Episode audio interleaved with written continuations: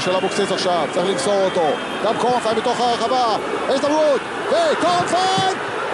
לא הולך, עוד פעם! כן,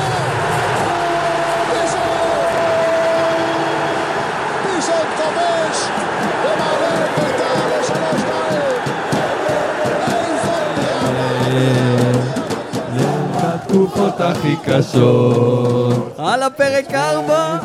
איזה גול, הבאת לנו על ההתחלה. מה, אני זוכר את זה, עידן, עמדתי לידך בבית בסלון, ובכינו מאושר, בכינו, אני זוכר שבכינו. אני לא אשכח שבבלומפילד כבר, זה היה ברמת גן או בבלומפילד, נראה לי ברמת גן, שהפועל כבר פתחו שמפניות, פתחו כבר אותם. כן, כן, הוא אמר את זה ירדו בשידור. לדשא כל האוהדים. אתה זוכר את המשחק הזה, מוש? בטח שאני זוכר את המשחק הזה. תקשיב, אנחנו, בזמן שאיתן קשר את השרוכים, בזמן שאיתן קשר את השרוכים, אנחנו היינו אש ביציע, כמו שעידן אומר, אוהדי הפועל כבר התחילו לחגוג, ואז נתנו להם בראש, כמו שאנחנו אוהבים, היה אש. וואלכ, באמת? זה משחק, אגב, שהמשטרה לא אישרה לבית שאן לארח בבית שאן, הם לקחו אותנו למשחק חוץ בקריית אליעזר. שם שיחקנו. נכון, נכון, נכון, נכון. דרך אגב, אני רוצה להגיד לכל המאזינים שמושיק ואני לא יודעים איזה גול אתה הולך להשמיע.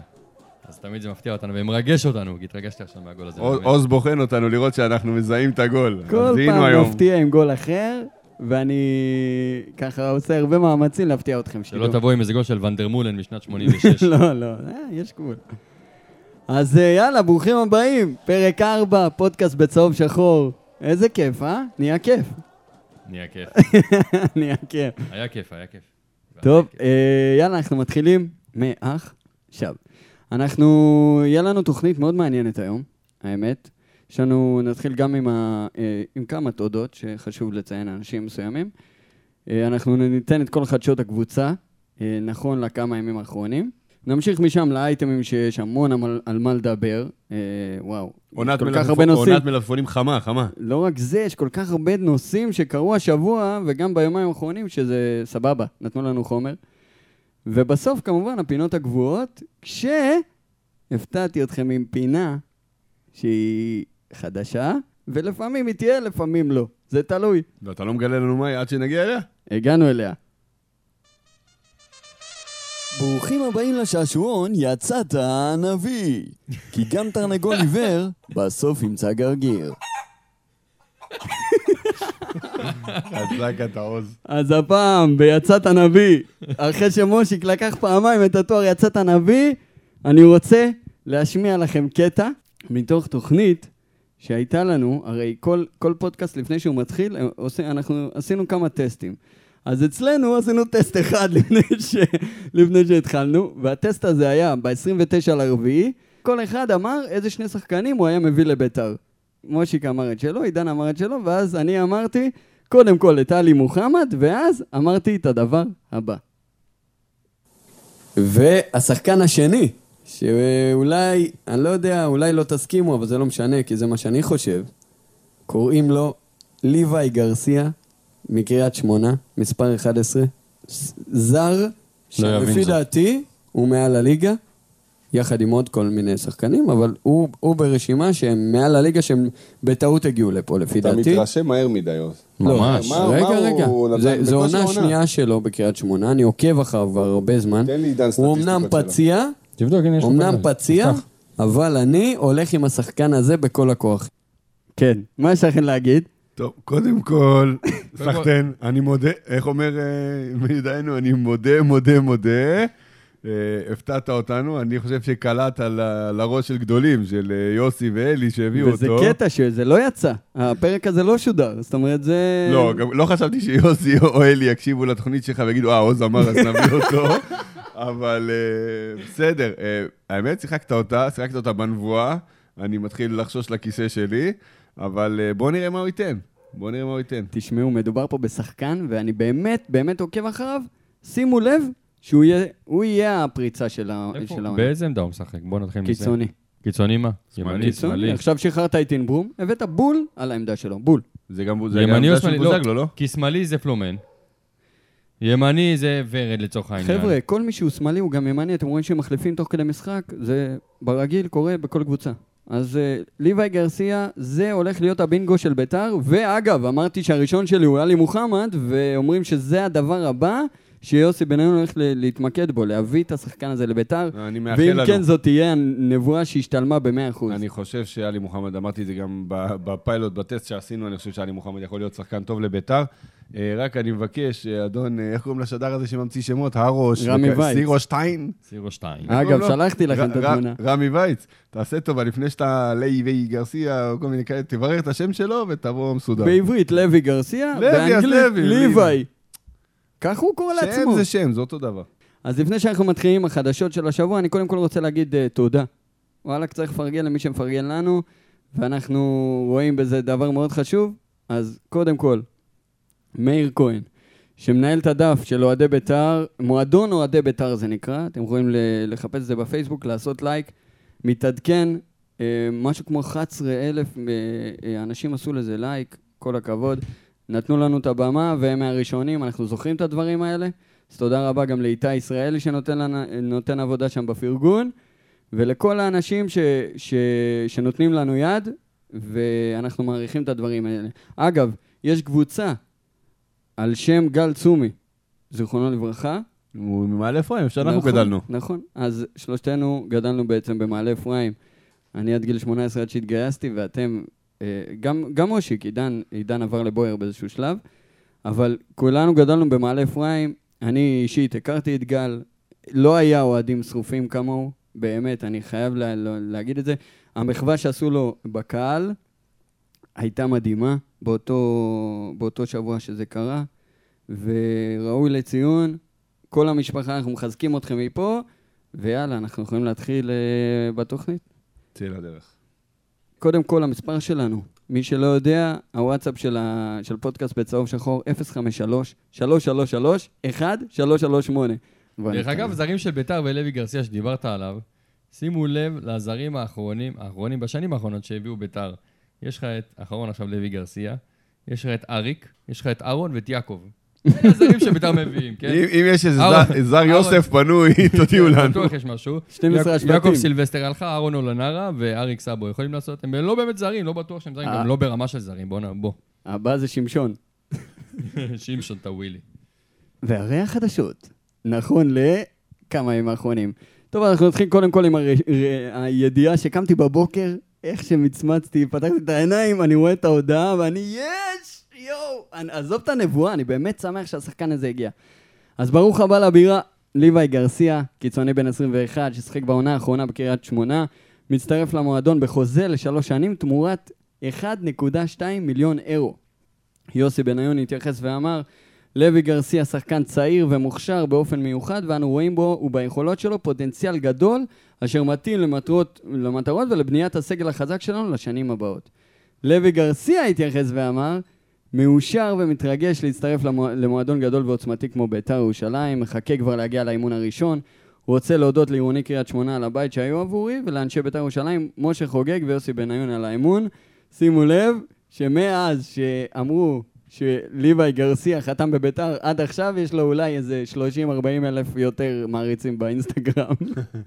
זה ככה, זה, זה קורה אוטומטי. אז uh, ברכותינו לשחקן הזה, אוהבים אותך, אני צופה לו עתיד מזהיר.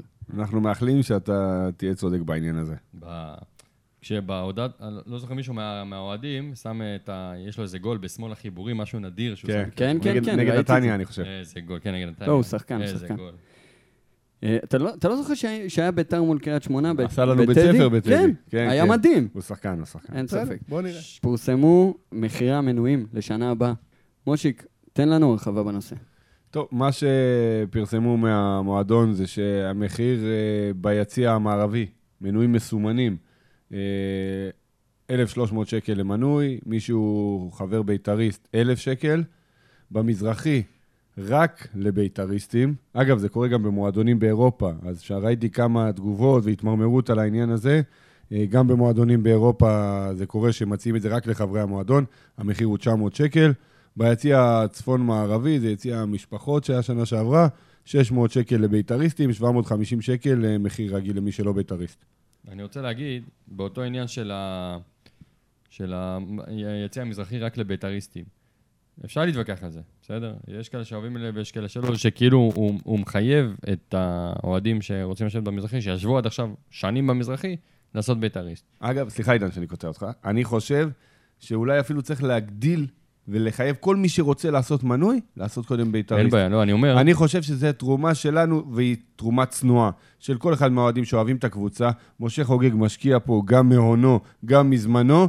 אנחנו יכולים, בדבר הקטן הזה של התשעה שקלים בחודש, או VIP ב-18 שקלים בחודש, להשקיע ולתת את הדבר הזה. אני חושב שתהיה לזה אמירה, אם, יהיו, אם יהיה, תהיה כותרת יום אחד בעיתון, אה, אוהדי בית"ר ירושלים רכשו 100 אלף אה, בית"ריסטים. ומה זה 100 אלף לעומת כמעט מיליון אוהדים שיש לקבוצה? עכשיו צריך להבין, צריך להבין גם, הכסף הזה, מה, מה עושים ממנו. קודם כל, הוא לא הולך לשטויות. כבר הבנו את זה ובטח נדבר על זה בהמשך.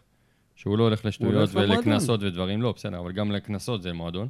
אלא הוא הולך לנוער, והוא הולך לרכש, והוא הולך למועדון. זאת אומרת, אתה משלם כסף לחזק את הקבוצה שאתה אוהב. אז יש בזה ערך מוסף, אהבתי את זה. אני חושב שאנחנו מהראשונים שעשינו בית"ריסטים, אפילו המספרים שלנו הם ממש ממש נמוכים. אני באמת קורא מפה לכל האוהדים, תעשו בית"ריסט, זו התרומה הקטנה שלנו כאוהדי בית"ר, למשה חוגג שמשקיע, זה התרומה שלנו. בעניין המנויים אני רוצה להעלות איזשהו נושא. קודם כל, זה משהו שחשוב שיתייחסו אליו אה, ברמות היותר בכירות של המועדון. שימו לב שמי שרוצה להיכנס ולשלם בית"ריסט, חייב לעשות את זה דרך אשראי.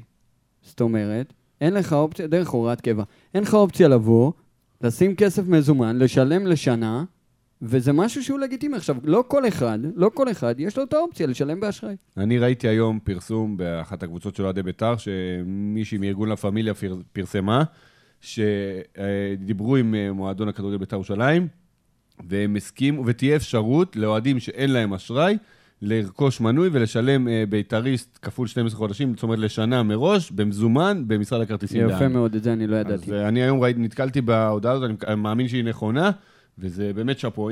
אם ההנהלה ומשרד הכרטיסים באים לקראת האוהדים בכל אפשרות, כמו לשלם במזומן, אז זה ראוי לציון. כל הכבוד. מה אתם אומרים על מחירי המנויים? אני, אני, אני לא יודע, זה לא מוגזם? אני חושב שלא. אני חושב שאלף שקל אה, זה סביר, אם עושים את החישוב, זה יוצא בערך משהו כמו 50 שקלים לכרטיס. זה סביר בהחלט, אה, אנשים הולכים לסרט, זה המחיר, אנשים הולכים להופעה, זה פי שתיים או שלוש מזה, אנשים הולכים להופעה של עומר אדם, זה 200 שקל, בוא, זה מחיר 200 סביר. 200 שקל עומר אדם, עכשיו אני קונה, תביא. 300. 400, 500. אני לא הולך להופעות של עומר אדם, אני הולך לטדי. אז אני חושב, באמת אני חושב שזה מחיר בהחלט סביר, דיברנו על זה בפודקאסט הקודם, אני חשבתי ש-800 שקל, אני עדיין חושב שאם המועדון היה מוריד אפילו עוד טיפה את המחיר, רק ברמת ההצהרה, אני נותן מנוי ב-800 שקל, היינו מוכרים 12-15 אלף מנויים, אני די בטוח בעניין הזה, אבל גם אלף שקל זה סביר. עדיין, אם, אם רוצים לעשות איזה מבצע שיווקי, אפשר לנסות לעשות איזה משהו בעניין הזה ולהוריד טיפה בשביל לבוא לקראת, וזה ייצור באז. כן, אבל כבר קבעו מחיר, אתה יודע, אז עכשיו אתה צריך להחזיר למי שכבר קנה. אבל אני רוצה להגיד שבסוף, בסוף, בסוף, אלף שקל של מנוי, או 900 למזרחי, או 1,300, לא משנה, זה בסוף תלוי, אה, תלוי, תלוי האיכות של ביתר, או איך שנראה וכמה שנהנה מביתר. כי אם נבוא ונראה עונה גרועה מאוד מקצועית, כמו שהייתה לנו העונה האחרונה, אז אתה אומר, בדיעבד, לא היה שווה אלף שקל. או ש... היינו באים, בכל מקרה אנחנו באים למשחקים. מה יגידו אוהדי חיפה? לא, רגע, סליחה, אני אומר, לא משנה, בכל, בכל מקרה אתה בא למשחקים, כן?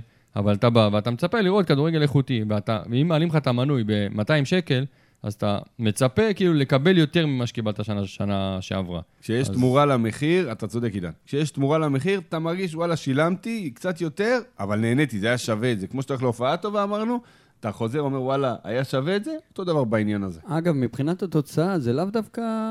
אין פה גרנטי לתוצאה, אבל יש גרנטי לדרך. אין בעיה עם דרך. כאילו, אני מסכים איתך למעשה. זאת אומרת, זה, זה מבחינתי האקסטרה שאתה דיברת עליה, הדרך הזאת, זה מה ששווה את הכסף. אני אוהב מאוד את הדרך, בסדר. אני, בגלל זה אני זורם עם זה. לי נשמע אומר, סביר המחיר, דרך אגב. אני אומר, אגב, שהחלון הזה הולך להיות מטורף ושקול, מטורף ושקול, זאת אומרת, הולך להיות, הולך, לא, הולך להיות אה, אה, רכש נקודתי, משמעותי מאוד, ופוגע. מה אהבתי, דרך אגב, שני דברים ברכש של לוי גרסיה. שזה אחד, היה שקט. אף אחד לא שמע על זה. מדהים.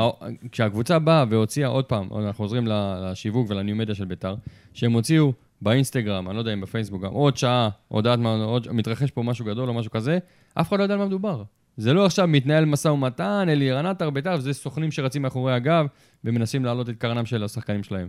יש פה איזשהו תהליך יפה, ודרך אגב, זה לא קרה נגיד עם טפוקו, ואז באר שבע חטפה אותו, וזה לא קרה, אני חושב, עוד... אילון אלמוג. נכון, לא, טוב, בסדר. זה היה יותר, יותר מדי מעל פני השטח, יותר מדי התערבות, יותר מדי רעש, וזה גם מעלה את המחיר של השחקנים בסוף. למרות שעל פניו נראה שהם קנו אותו במחיר יקר, אבל זה הזמן אני יגיד. לא בטוח, אני לא בטוח. אני לא בטוח. דרך אגב, איך קוראים לו עכשיו נמכר ב-1.2 ל... אה, דן ביטון? כן, לדודו לדודו גורץ. לדודו גורש. 1.1. נו, אז מה, אתה שילמת יותר על לא, לא, לא, אה, ההוא מאשדוד. אני מצדיק את מה שאתה אומר. אה, יש לכם, דבר אחרון בעניין המנויים, יש לכם איזשהו הסבר לנושא הזה של במזרחי רק בית"ריסטים? זאת אומרת שהמנוי של המזרחי לאנשים שלא עשו בית"ריסט הוא בעצם עולה עוד 100 שקל. לא, במזרחי אי אפשר לעשות למי שלא בית"ריסט. זה... מה הרעיון מאחורי ה... הרעיון מאחורי זה, פשוט וברור, שמשה חוגג ומועדון בית"ר ירושלים רוצים שאוהדים יעשו בית"ריסט. נגדיל את הכמות. ואני, דרך אגב, אני אבל בעד. למה דווקא מזרחי? למה לא צפוני? כי מזרחים משוגעים, לא מטדי לא? יוצאים חיים. ברוך הבא לגיהנום. ומי שלא קופץ אדום. אדום. הבנתי. הבנתי. טוב, לא, אבל דרך אגב, להם זה עולה יותר זול. לא, מצוין, מבחינת שיווק מצוין. מצוין, אבל זה עולה חכם. 100 שקל פחות, זה עולה 900 שקל למזרחי. עם הבית"ריסט, כאילו, אתה עושה בית"ריסט ב-900 שקל, נראה לי סביר. כאילו, בסדר. אור אינברום אה, עשה סוף לסאגה בית"ר ירושלים, ובעצם חתם בהפועל תל אביב, שבעצם שילמה על ההשאלה שלו מגנט, כדי שהוא יהיה שם, ואז, ואז יהיה עניין של מי יקנה אותו או לא. הפסד שלו. בכל מקרה, אנחנו חושבים הפסד שלו. אני, אני חושב שאם זה היה הוא או גרסיה, מבחינתי, ידנו יצאה לעליונה ביג טיים. אני חושב שהוא, אני, אני באמת, אורן ברום, שחקן שמושיק אוהב אותו, והוא אומר שמבחינתו טוב, ואני באמת מאחל לו מכל ליבי שירד איתם ליגה. הוא שחקן כישרוני מאוד, אבל הלך לקבוצה הלא נכונה. אני מגבה אותך, עידן. יופי. קץ לשמועות. אלירן עטר האריך חוזה במכבי תל אביב, מושיק? אמרת, אתה רוצה עוד פעם פינת הנבואה? לא, לא, אין. אמר- לא. אני אמרתי, אני חשבתי... זה גם לא בטוח, בוא נגיד, נכון. אני, אני קיוויתי שזה לא נכון, ואמרתי שלדעתי הסוכנים פה, או אלירן עטר בעצמו, מנסים על הגב של ביתר להעלות את המחיר או לקדם את המשא ומתן מול מכבי. חתם במכבי, שיהיה בהצלחה, החלוצים שלנו יהיו טובים יותר. לא נגדנו. אה, לכאורה, התקדמות עם ומרה סנוגו, המועמד של הכוונת של ביתר, אה, אחרי שבאפריל פורסם כי החלוץ הצרפתי של לגיה ורשה, הפולנית, עשוי לנחות בישראל, וייתכן שבקרוב המגעים יושלמו עם סיכום בין הצדדים. מדובר בחלוץ בן 23, אמנם כבש 11 שערים העונה, אה, וארבעה בישולים ב-29 הופעות, אבל אה, צריך לזכור שהוא הושאל לקבוצה נחותה יותר בדרג של אה, פולין, אם לא בליגה השנייה, אם אני לא טועה. אה, אז ככה, שוב, כל זה לכאורה, אני אומר, אל תעופו יותר מדי, כי אי אפשר לדעת. זה לא שהוא שיחק בלגיה ורשה, שהיא באמת קבוצה טובה. או, זה, זה לא מבטיח שום דבר, גם אם הוא שיחק בלגיה ורשה, גם אם הוא שיחק בליגה השנייה, אנחנו רואים שחקנים שיכולים לבוא, ופתאום זה מתחבר להם פה, או בביתר, או בכלל, וזה, ו- והשחקנים, לא רק בביתר, בכל מיני קבוצות, ופורחים. מצד שני, שחקן עם שם, עם רזומה, בא וקצת פחות הולך.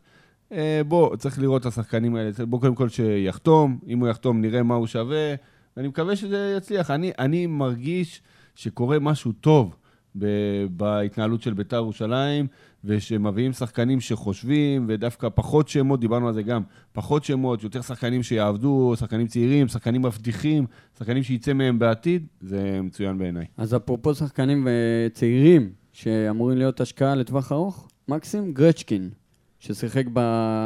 חדרה. שנ... ב... בשנה האחרונה בחדרה, ובעצם היה מושאל ממכבי תל אביב, והפך בסוף העונה הזאת לשחקן חופשי. מה אתם חושבים על ההחתמה הזאת? 23 אגב. אני אגיד לך, אה, אני לא ראיתי יותר מדי משחקים של חדרה בשביל לבוא ולשפוט את זה, אבל השם כן צלצל לי מוכר, ברמה הזאת, לא יותר מזה. אגב, אבל- פרסמתי בדף אה, מין אה, קליפ ביצועים יופי, שלו. ראיתי את הקליפ ביצועים שלו, אז קודם כל הוא מהיר ברמות, הוא מהיר, יש לו הרמה טובה, מדויקת וראיית משחק טובה, ראיתי את זה. אתה רואה אותו, הוא, הוא, הוא מבין את המשחק, הוא קורא, אבל מה? הכל ברגל שמאל, שמאל, שמאל, שמאל, שמאל, וברור שהיום, חייב שתי רגליים, כאילו רגל ימין זה בשביל לעלות מדרגות אצלו. אה, הזוי. את הטוסיק. להחזיק, הוא כל הזמן רק בשמאל, לא משנה מאיזה כיוון הוא בא עם הכדור, הוא, תשימו לב, אבל אני מקווה שזה לא יהיה בעוכריו. תשמע, בסוף נראה שהוא שחקן אה, לא רע בכלל, בוודאי שהוא בכמה דרגות יותר טוב מהקודם שהיה לנו ב... שוב, הזמן יגיד, עידן. ואני גם חושב שיביאו עוד מישהו. יותר גרוע ממה שהיה השנה, כל הכבוד, ואתה יודע, אני מכבד אותו כבן אדם, אבל כשחקן... בעקבות החלטת בית הדין של ההתאחדות לכדורגל לקנוס את מועדון כדורגל בית"ר ירושלים ב-12,000 שקלים, לאחר ערעור, שבעצם זה היה 25,000 שקלים בהתחלה, וזאת לאחר ששלושה מאוהדי הקבוצה פרצו לשדה המשחק, במשחק מול הפועל תל אביב. הגיש המועדון תביעה כנגד אותם אוהדים, השלושה הביעו חרטה על המעשה והתנצלו על הפגיעה במועדון, וביקשו לשלם מכיסם את הקנס. בהתאם לכך, המועדון החליט כי יסיר את התביעה לאחר תשלום הקנס. קודם כל, אכבר גברים. בסדר גמור. הם צריכים אה, לשאת באחריות, לשלם את הקנס הזה. ראיתי שגם, עוד פעם, אפרופו פוסטים, ראיתי שמישהו כתב שמה שהוא זוכר, היו יותר משלושה שקפצו, היו יותר, כל אחד ייתן אלף שקל, יסגרו את הקנס הזה, יעזרו לחברים שלהם. שלושה יישאו באחריות, אבל כולם, כל אחד ישלם. לא משנה. ברמת הרעיון, קודם כל חוגג צודק. המועד, הכסף שהוא משקיע בביתר נועד להשקיע בנוער, נועד להשקיע ברכש, נועד להשקיע בקבוצה ובמועדון, ולא נועד לשלם לקנסות. ואם מועדים עושים משהו כזה, שיישאו באחריות הם וישלמו הם, ויותר מזה, אני גם שמח שהוא מסיר את התביעה נגדם אם הם באמת יישאו באחריות ובקנס הזה. צריך לזכור לא. שזה מקרה אה, כן, ראשון, כן, או כמעט ראשון, שבאמת באים ופותחים אותו ומדברים עליו, וגם האוהדים של בית"ר מדברים עליו. ומביאים את זה לידיעה, וזה, וזה גם אקט חינוכי, בסדר, הכל טוב. הרבה מאוד אוהדים, גם ברשתות ראיתי, שלא מסכימים עם המהלך הזה, ואמרו שזה צעד מטופש לבוא ולהיכנס לדשא, למרות שבפודקאסט הקודם-קודם, אני אמרתי ש... תשמעו, זה סערת רגשות מטורפת, גול, דקה 93, קלטינס נגד הפועל, בחוץ, אחרי שהם עשו לנו את זה בטדי. תשמע, בסדר, אני לא מצדיק את המעשה, אבל אני אומר, בסוף, יש פה איזושהי, אני יכול להבין את ההתפרצות רגש הזאת, ואתה יודע, להתחבק עם השחקנים. עזוב, זה, זה מטופש, אבל, אבל אי אפשר גם לשפוט את האנשים האלה. אבל עכשיו עשו לזה סוף, דיברו על זה, הבנו את זה. אני בטוח שזה לא יקרה שוב. אני מקווה שזה לא יקרה שוב. אני לא חושב שהמסר עבר, המסר עבר.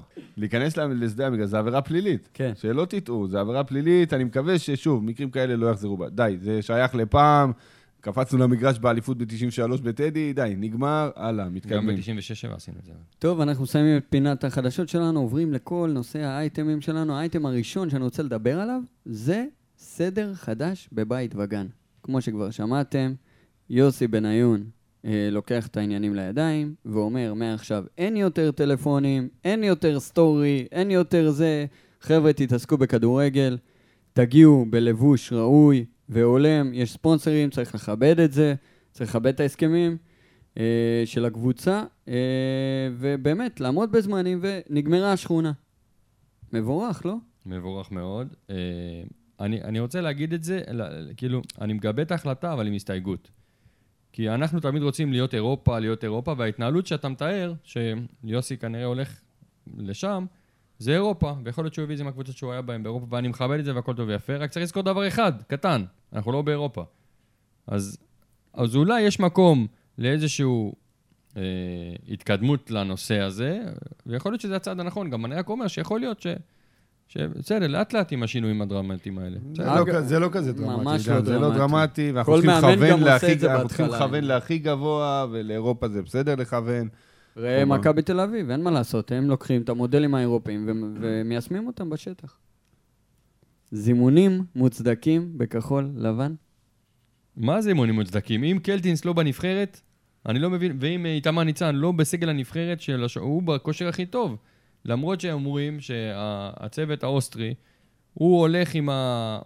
עם הסגל שלו ועם השיטה שלו, והוא מתאים את השחקנים לשיטה, ולא מי שהכי טוב משחק, שזה אחר ממה שהיה עד עכשיו. אבל רבאק, כאילו יש לנו פה שחקנים עכשיו, בסדר, הם, עוד, הם שחקנים של ביתר. אני לא יודע לתת דוגמאות מקבוצות אחרות, אבל יש מלא שחקנים טובים אחרים שנותנים עונה מצוינת, והם מחוץ לסגל. אז אה, גם, גם פה, בסוף, אם הנבחרת תהיה טובה, והדרך הזאת של האוסטרים תוכיח את עצמה, אז כנראה שזה הדבר הנכון לעשות. זה קשה, הנבחרת הזאת... אבל אם שחקן בא ונותן חודש משוגע, ובאמת מתעלה בכל אה, אה, בחינה שתראה, גם אם זה מבחינת הסטטים, וגם אם מבחינת ה... היכולות על המגרש והדברים שהוא עושה, לא מגיע לו, הרי, הרי שחקן, שחקן נותן הכל על המגרש, באמת, עושה הכל, כי הוא יודע שהצ'ופר, או איך שלא תקראו לזה, זה, זה אפשרות של זימון לנבחרת. אז אם הם נעולים, אז, אז כאילו, איפה הטריגר של השחקנים? קודם כל, אם שחקן אה, יוכיח את עצמו, אז אני מניח שהם אה, יעשו את כל מה שהם יכולים. זאת אומרת, הם יזמינו אותו, בסדר? אבל אה, לגבי קלטינס, קלטינס יכול לשחק בכמה עמדות. קלטינס יכול לשחק מגן ימני, מגן שמאלי, בקישור. צריך לחשוב על חשבון מי הוא בא בנבחרת. זאת אומרת, הקישור שלנו בנבחרת, אני לא יודע מי שם, לא, לא ראיתי את כל הסגל, מי, אלמוג כהן שם, או אני לא יודע מי. יונתן כהן, דן גלאזר, דור פרץ, ניר ביטון, מנור סלומון, בירם כיאל, ביברס נאתכו ואלמוג כהן. אז במקומי, במקומי אתה רואה אותו. בסך הכל קלטינס שחקן ענק, אנחנו מתים עליו. אה, זה סגל שהמאמנים... אה, ניר ביטון לא שיחק ארבע שנים רק. ניר ביטון הולך לשחק בלם. הוא אחד משלושה בלמים. אבל הוא, הוא לא שיחק הוא לא שיחק דקה לא כבר, משהו כמו... לא משנה, הוא בתפקיד אחר, הוא בתפקיד אחר. קלטינס, אגב, דרך אגב, אם אתה שואל אותי, אם אתה שואל אותי עוד... קלטינס יכול לשחק בעמדה הזאת בכיף, על מה אתם מדברים? אני שם את קלטינס, מגן ימני, שבע פעמים לפני אדון אלי דסה. אה, לא אני שם אותו שבע פעמים לפני אדון אלי דסה, שלא מתקרב לרמה שלו לדעתי. מספרים, אחי, מספרים. מושיק, מי באמת? אלי דסה לא רואה אותו במספרים. איזה מספרים? מספרים, בישולים, גום גום, עזוב. אם הוא היה משחק, בוא נגיד שאם קלטינס היה משחק במכבי תל אביב, הוא היה היום אה, בברצלונה. תגיד, מי בעמדת המגן השמאלי בנבחרת? מגן שמאלי, טלב טוואטחה. טוואטחה טוב. טוואטחה באמת טוב. יש לך את שירן יני, עמרי בן ארוש, חאתם עבד אל חמיד, לואי טאה, אוראל דגני, אלי דסה ואיאד חבשי. מפה לפה, אתה עובר על כל השחקני ההגנה. אני אומר לך שדוד קלטינס יכול להיות קל מעל אלי דסה. אלי דסה לא ברמה של קלטינס, אני מצטער, לא יעזור לך. אני מזמין את מאור קנדיל, אני מזמין את מאור קנדיל לפני קלטינס. מה פתאום? על מה אתה מדבר? הוא גם בקושי שיחק. אל תהיו, כאילו, בגלל שזה ביתר. קודם כל, אני משוחד, בסדר, אבל אני אוקיי, חושב שהוא יותר טוב. לא, אז אני מדבר ברמה אובייקטיבית. קנדיל ודסה יותר טובים במגן הימני מקלטינס. לא. קלטינס יותר טוב מהם בקשר האחרון. אלה שלא מבינים, הייתי מביא צבורית. אה, אתה רואה את אה, קלטינס, ראינו אותו גם בנבחרת, נגד ספרד. הוא שיחק מגן ימני שם. תקשיב, הוא עמד מול הנבחרת הכי טובה כמעט בעולם. אין ספק, נגד איסקו הוא שיחק. אני לא, סלח לי, כן, אבל אני באמת, לא יודע, אני חושב ש... אה, דסה, overrated, אני לא מחזיק ממנו, שילך לבשיקטש 1.3, אני לא יודע כמה, אה, שיישאר במכבי. אנשים לא משלמים 1.3. אני לא מחזיק מדסה. עזוב. האנשים שילמו פלופים, אילן בכר שיצא לשחק בסנטנדר לא, באירופה, עזוב. אבל הכסף שהולך בטורקיה, 1.3 זה לא פיסטוק, אחי. אלי דסה, שחקן מצוין, המגן לא הימני הכי טוב בארץ. שלילי מוחלט. אומר לכם, ואני מנקה את כל הזה, מה היה עם האוהדים, מה זה, מבחינתי זה לא זה. גם בביתר שהוא היה, אמרתי את זה. אם אני עכשיו מאמן נבחרת, אני מזמין את אלי דסה לפני קלטינס, אבל את קלטינס אני שם בקישור, ואם לא פותח, אז, אז בטוח בסגל. אני לא פוסל שוב, אם אתה כבר מדבר על מגנים ימניים, אז קלטינס, בסדר, זה אופציה. אלי דסה הוא טוב, לא אגיד שלא, אבל הוא לא טוב כמו שאתה עושה ממנו, והוא לא חלש כמו שאתה עושה ממנו. אבל גם שי קונסטנטין יכול לבוא בו בחשבון, אתה עונה מצוינת. אז בוא, בוא נדבר, נכון, בוא נדבר רגע על עמדת השוער. כי לא דיברנו על זה מספיק. לא, אבל זה שוער של הנבחרת, לא, לא של בית"ר. שוער של הנבחרת. אריאל הרוש, אני מכבד, אני חושב שהוא שוער מצוין. אופיר מרציאנו, מגיע לו, כי הוא נותן את זה גם באירופה. אבל, אירופה. יואב ג'ירפי... מקום אחרון בליגה בסקוטלנד, יואב ג'ירפי, יותר טוב מתמר ניצן? תקשיב, לא. היה לו חצי עונה שנייה, פשוט עלובה, עם מלא גולים באשמתו. הוא, הוא שוער מצוין, כן? אבל... אתה, אם אתה מחלק לי מצוין לכולם, לא, הוא לא הוא שוער מצוין, הוא שוער לא רע, בסדר, הוא שוער לא רע. חכה תראה אותו בהפועל תל אביב, שוער לא רע, בסדר, לא... איתמר ניצן יותר טוב ממנו. בסדר? אם אתה שואל, איתמר ניצן יותר טוב. אז למה הוא לא מזומן? ואני לא מחזיק היה עם איתמר ניצן. אז יאללה, נניח ואנחנו הולכים על התיאוריה של עידן, שהם הולכים בתבנית קבועה. נכון. סבבה. אז בשוער השלישי, לא תיתן אה, רוטציה ראויה, הגונה? לך תבין את הראש, אני לא יודע, יכול להיות... אה, עזוב, לא- בינינו אנחנו... אתה מדבר עכשיו על שוער שלישי, עזוב, לא צריך. איתמר, אני... שייתן לאיתמר את החופש. לא. לא, לא איתמר.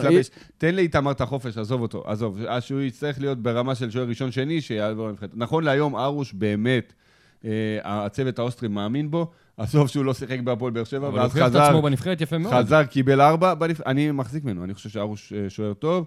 האוסטרים מאמינים בו ונותנים לו ביטחון, וכנראה שבעקבות הביטחון שנותן לו הצוות, הוא, הוא מצליח להביא את זה במשחק לידי ביטוי, והוא שוער טוב. אני, אין לי בעיה עם העמדה הזאת, אני חושב שהוא יותר טוב מניצן. חצי עונה שנייה הוא לא שיחק, הוא הודח מהסגל של הפועל, מהסגל, לא מהסגל, מההרכב של הפועל באר שבע. עשו לו כבוד משחק אחרון. אני חושב שהוא... אותו עם רביעייה. לא, רוב הגולים לא היו באשמתו. רוב הגולים, כאילו היה מלא גולים, אז רובם. 36-5.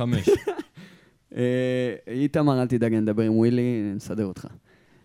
התקפה, ערן זהבי, בן סער, אלון תורג'מן, דיה סבא. אלון תורג'מן אה, נפצע, ככה דיווחו בקבוצתו, אוסטריה ווינה.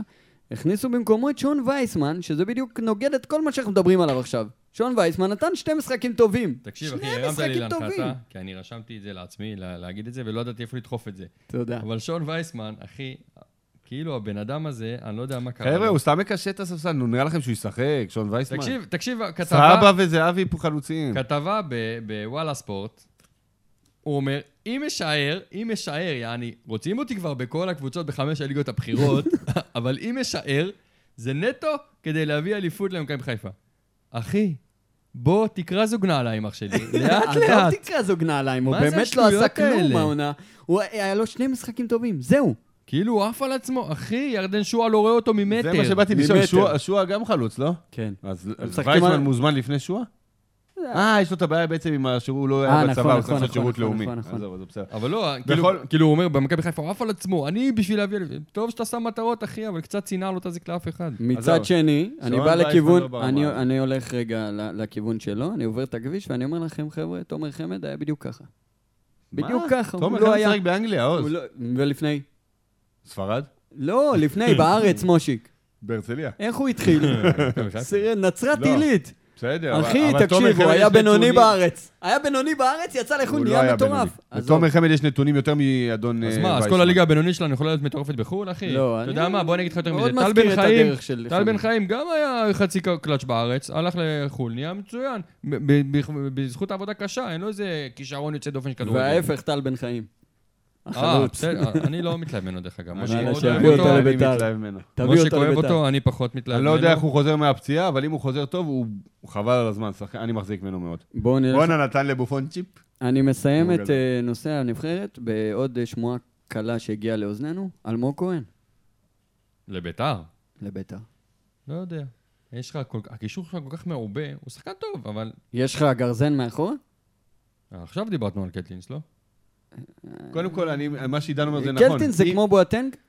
לא, אבל... אלמוג כהן זה כמו בואטנג, בחייאת רבאק. לא, אבל... הוא לא קושר לו את הנעליים. אני קודם כל מקווה שמה שעידן אמר זה נכון, וקלטינס יחזור לקישור, זה חשוב. אגב, צריך גם אלטרנטיבה. כאילו, צריך שני קשרים אחוריים מצוינים. לאלמוג כהן בטח יש מקום בסגל של ביתר.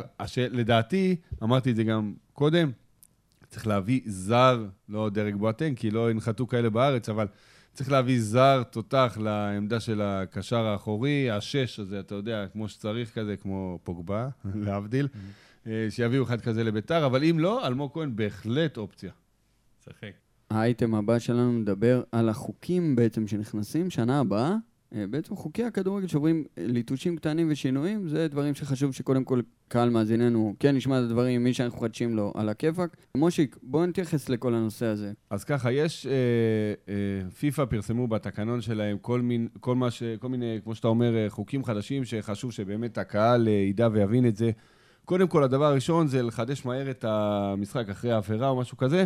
נניח שהיום מה קורה, שופט רוצה להוציא כרטיס צהוב לשחקן, הוא עוצר, לא נותן לשחק, עושה את הדאווין שלו, שולף את הכרטיס. רץ חצי מגרש, רץ חצי מגרש, רץ עד השוער, נותן לו חצי דקה, מעביר זמן. הוא כבר לקראת סוף המשחק, אין לו כוח, אז הוא עומד בעיגול החצי. שקבוצה בטח להכניס גול, ובאמת מעבירים את הזמן שעתיים, ואז הוא עושה את הדאווינים, רץ ל-16 בשביל להוציא את הצהוב. כאילו לא רואה את זה מרחוק. כן, אז בקיצור, היום הקבוצה יכולה לחדש את ה... יש פאול, יש יד, גם אם זה שווה כרטיס, מחדשים את המשחק, בעצירת המשחק הבאה, השופט יוצא, יוציא את הכרטיס לשחקן ש... שמגיע לו. מבורך. הדבר השני זה הנושא של החילוף. גם היה, זה נגע לשכטר לא, לא מזמן, כן. הוא הלך, היה עומד תמיד, כל שחקן שמתחלף, שהקבוצה שלו מובילה, בורח לקרן, אז עכשיו אפשר להוציא אותו מהקרן. זאת אומרת, הוא לא חייב לא. לבוא למרכז המגרש. הפוך, הוא חייב לצאת. הוא יוצא מהנקודה הכי קרובה אליו.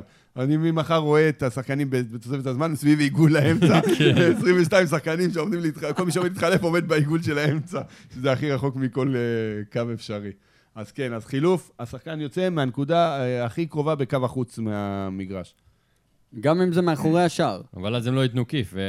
אוי ואבוי, לא ייתנו כיף. לא נורא. מה עם הדבר המטופש הזה ששחקן שמותקל, הוא מחוץ למגרש ואז הוא מתגלגל פנימה? זה גם מפגר. מה, בסדר, אז יש את השחקנים הסחוריים שמגלגלים אותו חזרה החוצה. מבקש ממך לדון איתם בנושא הזה. אנחנו נעלה את הסוגיה הזאת לסדר היום. טוב, צהוב בחגיגות, שחקן שחגג, הוריד חולצה וכל זה, אז גם אם הגול נפסל, ור וענייני עבר וכאלה... אז זה צהוב נפסל? עדיין, לא, עדיין הוא מקבל צהוב. וואלה. בקיצור, חגג, אתה הורדת החולצה, אתה מקבל צהוב גם אם נפסל אחר כך בוור. יפה, לא ידעתי את זה. אה, דבר נוסף שאני חושב שכבר שמעו עליו הרבה, זה הסיפור של החומה. אסור יותר לשחקנים של הקבוצה המתקיפה להפריע בחומה. שאסור להם להיות בחומה, הם צריכים להיות לפחות uh, מטר ממנו. אם זה חומה מעל שלושה שחקנים. כן. Uh, דבר נוסף זה כדור ביניים. כשנגיד יש פגיעת ראש או דבר כזה, אז השופט היה מחזיר את הכדור. מעכשיו אין יותר uh, ביניים. מי ששחקן שהקבוצה האחרונה נגעה בכדור, בסדר? חוזר אליה? כן. וואלה. השחקנים האחרים צריכים להיות ארבעה מטר uh, מה, מהכדור, נותנים את זה לשחקן. הכי מסובך. אלא אם כן, אגב, זה קורה ברחבה, ואז זה... בסדר? היום השוער צריך לתת את הכדור מנקודת החמש, להוציא אותו מחוץ אה, ל-16. נכון. היו כמה פעמים שהשחקן נגע לפני ה-16, אז זה מחזיר חזרה. דרך אגב, שיטה מצוינת להעביר זמן, אני לא יודע איך שחקנים לא עשו את זה. אתה נותן לשחקן שלך, המגן, הוא נכנס לרחבה, נוגע, רגע, רגע, רגע, תחזיר חזרה. לא יודע איך לא, איפה לופה קדוש, זכרונו לברכה, שצריך אותו בעניין הזה. אה, בכל מקרה, אז אה, אפשר לחדש את המשחק, לתת פס שני מטר בתוך הרחבה מהשוער לשחקן. ברגע שמתחילים את המשחק, הכדור, המשחק חי, זאת אומרת, מתחילים. טוב, ועידן, הדבר העיקרי זה הסיפור של עבירת יד.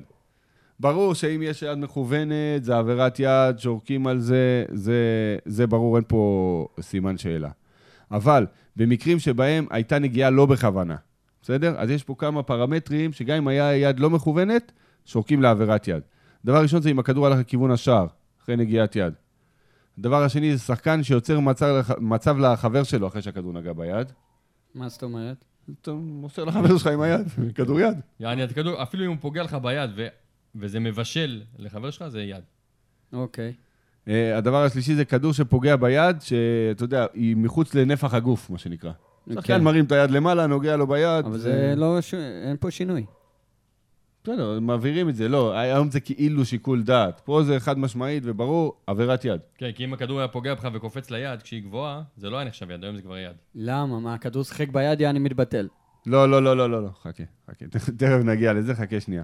אם היד מחוץ לנפח הגוף, נוגע ביד, זה עבירת יד. בסדר? שורקים. הדבר הנוסף זה שהכדור אה, פגע ביד שהיא מעל גובה הכתף. בסדר, עם היד אה, למעלה. כמו טל בן חיים מול אטלטיקו. כן, לפעמים הרי זה בגליץ', ואז... בקיצור, היד למעלה, נוגע ביד, זה עבירת יד. מתי לא תהיה עבירת יד? אלה, שוב, יד מכוונת זה עבירת יד. אם היא לא מכוונת, והכדור פוגע ביד אחרי שניתז מאיבר אחר, נגיד, פגע לך ברגל, עף לך ליד, זה לא יד. כמו מה שהיה אה, בגמר במכבי תל אביב בני לא, יהודה. לא, אם ניתז מאיבר אחר בגוף ליד, זה לא אה, יד. זה לא יד. זה אוקיי. לא יד. שוב, לא במתכוון, זה לא יד. נתנאל זה לא יד. שוער טוב. נתנאל זה לא יד. שוער השלישי.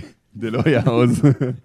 אה, הדבר הנוסף שזה לא עבירת יד, זה אם היד לא, לא, אתה יודע, צמודה לגוף, מה שנקרא, לא הגדילה את נפח הגוף. בסדר, יד צמודה לגוף, אה, וזה לא במתכוון, זה גם לא יד. ואם השחקן נפל והכדור פגע ביד שהוא, אתה יודע, הגן על עצמו כדי לשמור על עצמו, שם את היד כדי לא ליפול, הגן על עצמו, אז זה גם לא נחשב אה, יד. שוב, אני מחדד, ככל ש... כל הסיפור הזה זה ככל שזה יד לא מכוונת. אם זה יד מכוונת, אין שאלה, זה יד. חד קטר. הלאה. אז אלה החוקים החדשים, בואו נראה איך השופטים, השחקנים, ההגנות, החלוצים מסתדרים עם הדבר הזה. כמובן שעבר גם ייכנס. כן, הכל נראה לי, דרך אגב, אני, אני מאוד אוהב את הדברים האלה. זאת אומרת, יש פה, מבהירים את הדברים, זה יותר ברור, זה יותר יגרום למשחק לזרום, ודברים, פחות סימני שאלה. סיקרת הכל, נכון? או שיש עוד דברים שלא. זה, פיפ"א גם מחליטים על... זה מה שאני שמעתי. פיפ"א בין ההחלטות, בין החלטה גרועה להחלטה גרועה, גם מקבלים החלטות נכונות מדי פעם. כן. אבל החלטה גרועה והחלטה גרועה זה, אתה יודע, תלוי בתשלום. כן, נו, על הגמר אתמול שהיה בבקו. בבקו היה, לא? באזרבייג'אן. שלושת אלפים אוהדים לכל קבוצה. חברים, האייטם הבא נקרא בוא הביתה. יש איזו סוגיה שאני רוצה שנתעסק בה, שתגידו מה, מה דעתכם בנושא. השבוע, לפני כמה ימים, ראיתי איזשהו פוסט שמישהו רשם על... אה, לאבירם ברוכיאן בעצם רשם איזה מכתב ש... וואלכ, אם, לא, אין הרבה סמלים בכדורגל הישראלי, אבל אם היה מישהו שככה היה הכי מחובר בדם שלו לקבוצה, והיה כאילו חלק מה-DNA לגמרי, זה אבירם בוכיאן. ואם זה גרם לאנשים להתרגש, ולאותו אוהד, ובאמת, אה, אחרי זה, אגב, הוא גם הגיב לו, ובאמת אה, נראה שה, שהפוסט הזה נגע לאבירם בוכיאן. הרי ברור, ברור לכולנו שהרצון שלו באמת, הרצון שלו זה לסיים את הקריירה בקבוצה שבה הוא גדל, וגם אם זה לבוא, אף אחד לא מבטיח לו דקות. גם אם להביא אותו ולהראות שהוא דוגמה למה זה, מה זה אהבת הקהל, מה זה סמל של המועדון, מישהו שנלחם למעלה המנורה, לפי דעתי זה בן אדם שצריך להביא, ל- ל- שיסיים את הקריירה בביתר. אף אחד לא הבטיח לו, בוא, עכשיו אתה תשחק, זה... לא, אבל תביא אותו, שיהיה בספסל, שיראה נכונות, שיראה הערכה. ואז להיפרד מהשחקן הזה. תשמעו, זה שחקן שנתן הכל על הדשא כשהוא שיחק. אני- מגיע לו. אני, אני לא מסכים איתך בעניין הזה. קודם כל, בוא, בוא נגיד ככה, ברמה האישית, אני גם ואני- מאמין שהוא יבוא בז- ממש כמעט בחינם. ברמה... למה? ש- בר- ל- ל- לשחק? לס- לסיים את הקריירה, בשחק- קריירה מקצועית, לסיים אותה בקבוצה שהוא התחיל בה. מה אתה, מחלקה גריאטרית כאילו? לא, זה מה, לא אתה קשור. לשכת הסעד, כאילו, אחי. זה לא קשור, אני, עידן. אני אגיד לך, ברמה האישית, אני חולה על בורחיאן. הוא בעיניי היה שחקן עם כישרון מהגדולים, באמת מהגדולים שהיו פה בארץ. בתקופה שהוא היה בשיא בביתר, בעונות הטובות, בועטק וזה, הוא היה ענק. תמיד אני ועידן היינו מתווכחים את זה. היה לו משהו לא ברגליים. אני, יש לו כישרון ברגליים שאין לים, באמת אין להרבה, הוא שחקן, חבל הזמן, ראיתי את זה גם בדקות המועטות שהוא קיבל מגיא לוזון בנבחרת הצעירה, שאז אירחו בארץ. תקשיב, באמת, בעיניי, בתקופות השיא שלו, הוא אחד השחקנים הטובים בארץ. האסי אח שלו יותר טוב, תאמין לי. אני, יש, יש שם במשפחה מלא האסי שחקנים, אסי. אביתר. יש שם הרבה שחקנים. אפילו יניב שהיה איתי בצבא, אחד התותחים. לא משנה, בכל אופן, אני אומר עוד פעם, ברמה האישית אני, אני מאוד אוהב אותו, ואת, ואני חושב שאחד הכישרוניים שהיה, אבל אני לא מסכים עם הקונספט הזה, תחזיר שחקנים לשנת פרישה. עידן אמר, אנחנו לא לא? מחלקה גריאטרית. אני מעדיף שישלמו את הכסף הזה על שחקן צעיר שיכול לתת לנו קדימה. אבל יש גם דברים שהם מעבר למקצועיות. אז תעשה לו משחק פרישה מהסרטים ותביא לו את יוסי בניונים למיניהם. יאללה, עזוב. אז, אז אין בעיה. אבל אין לא צריך להביא אותו לעונה אז אני אומר, בוא, ולבזבז על זה אז כסף. אני באמת אומר, בוא, מי שלא יכול, סליחה עוז, מי שלא יכול לתרום לקבוצה מקצועית. מקצועית על המגרש, לא על המעק. עזוב, על המעק. חלאס, הזמן הזה נגמר, אבל ברוכיאן, אתה אהבת אותו, אני פחות, התחברתי אליו ולכדורגל שלו. סבבה, תתקדם. מי שיכול לתרום מקצועית לקבוצה, לנצח על המגרש, ברוך הבא. מי שלא, על המעק. יאללה. קבלו את פינת הנוער.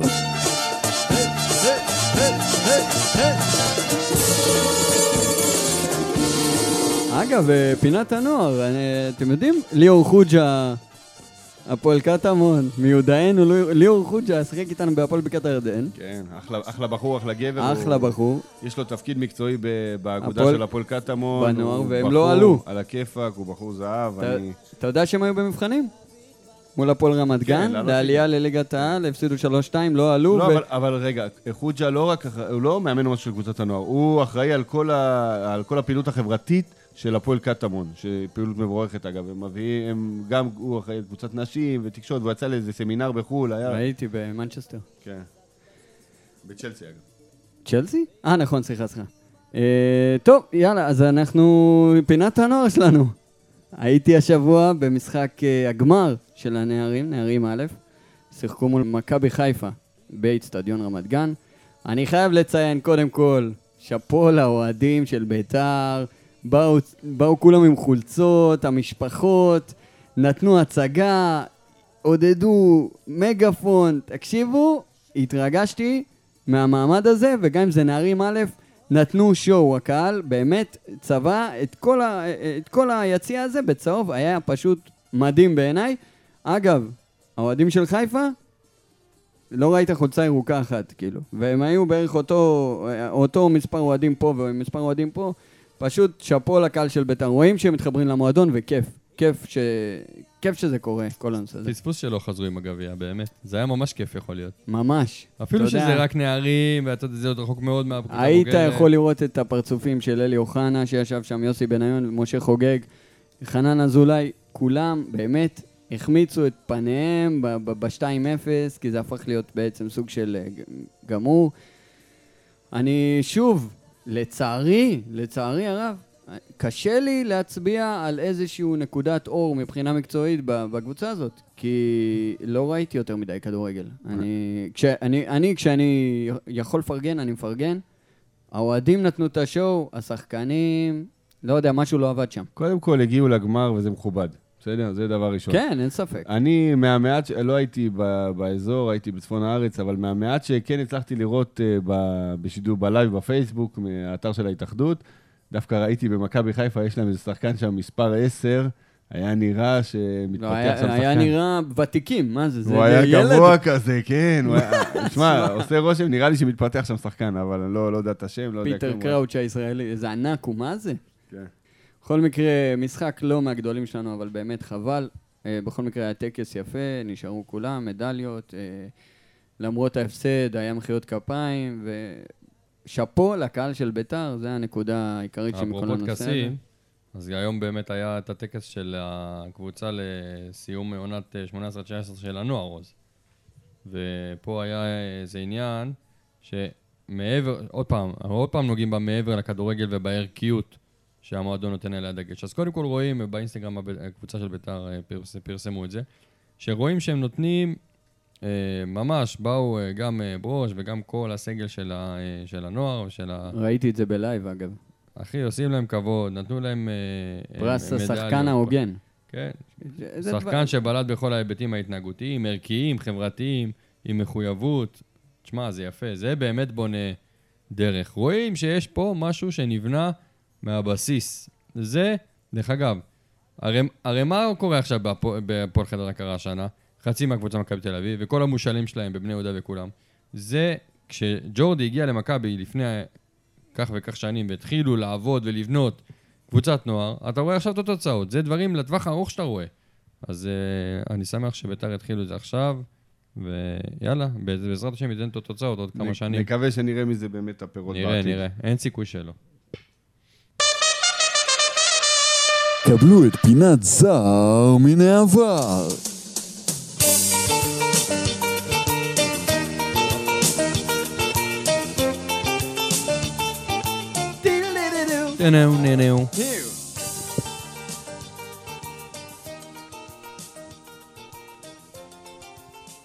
טוב, אה, היום אה, הכנתי את הפינת זר מן עבר שוב בפורמט של הפודקאסט הקודם.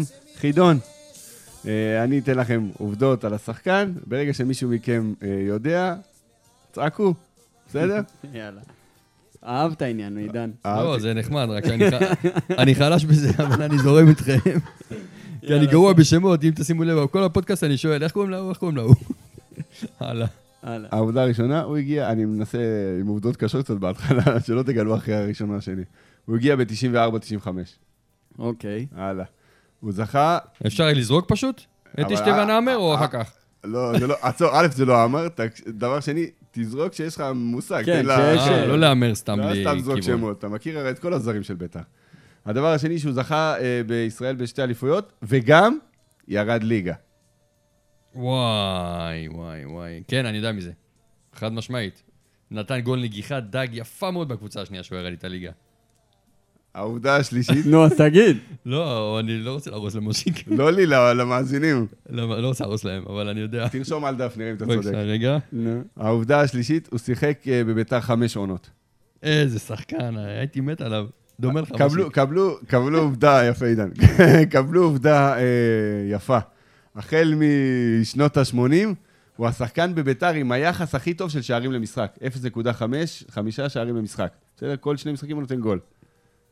הדבר, הזה- הוא נתן בביתר 116 הופעות ו-59 שער, 59 שערים. היחיד שנתן בישול בתוך גלגול. אה, אז, אל, תגלו, האחים שלי כבר גילו, כל הכבוד לכם. אה, אני אחרי שאלה שנייה כבר, אני. מניח שרוב המאזינים כבר יודעים, אני אתן עוד 2-3 עובדות, ואחר כך אנחנו נגלה את השם. אז קודם כל, במשחק השלישי שלו, הוא לא כבש שער בכורה, הוא כבש צמד בכורה. זה היה ניצחון על מכבי הרצליה, מי שזוכר, 8-1, זה הניצחון הכי גדול שלנו, נראה לי, בהיסטוריה. אה, הוא, בטוח, הוא לא נתן שם צמד. בכלל, הוא בא במחזור, בתחילת אה, עונה 94-5, והוא סיים את העונה כמלך השערים. שלוש עונות בביתר הוא סיים כמלך השערים של ביתר, כן, לא של הליגה. שלוש עונות הוא סיים מלך השערים של ביתר, ב-94-5, 5-6 ו-7-8. ב-96-7 באמצע זכינו איתו באליפות, והוא לא היה מלך השערים, אבל הוא נתן עשרה גולים. אה, הוא שיחק בקבוצה נוספת בארץ, בסדר? אני אתן את הרמז הגדול לכל מי שעוד לא זיהה, הוא שיחק במכבי הרצליה, זאת הקבוצה, אגב, שהוא גם ירד איתה ליגה. הוא זכה איתנו בשתי אליפויות, ב-96-7 ו-7-8. והשחקן הוא... סטפן שלום. יפה מאוד, עידן, יפה מאוד. שחקן. אגב, אגב, השם הפרטי שלו זה אישטוון, אבל היה לנו קשה, אז. אה, קראנו לו סטפן. בקיצור, סטפן שלו היה אחד באמת החלוצים הזרים הטובים. שהיו בישראל. אהבנו אותו מאוד, הוא היה כזה פלפל, הוא גם היה חברמן כזה, הוא היה חבוב כזה, היה כיף לראות אותו. ניסה לדבר עברית כל הזמן, להתחבר לתרבות. הייתה, הוא היה בתקופה שהיו בביתר ירושלים אה, ארבעה הונגרים, אבל תותחים, זה היה. שלו, הוא היה עם עמר, עם פישון, אין, הייתה כמו שנדור. איך אהבתי את שנדו? כן, כן. תמה שנדו. זה היה 14 שוקולד. מנטמאס. לכל המאזינים, בפינות הקרובות אני לא אביא לא את שנדור, לא את פישונט ולא את... אה, את אה, עמר. עמר. כן, נביא לכם מישהו חדש. אני רוצה להגיד בנושא של שלוי, הבן שלו, שמעתם עליו? לא. לא. דניאל שלוי, לשחק ב-MLS, וחבר'ה, שחקן. כך אומרים. יש לו שם ישראלי, תביא אותו כן, לביתר. עוד אחד עם דניאל. דניאל, כן. אין לו איזה נאורי שלוי. תומר שלוי. אה, וואלה, אולי נראה אותו מתי שהוא לובש צהוב שחור, יסיים ככה, אה, יסיים את המעגל הזה לטובה. עידן, שוט. אתה מוכן? הוא מזומן. למה? פינת הסטטיסטיקה. קבלו את פינת הסטטיסטיקה.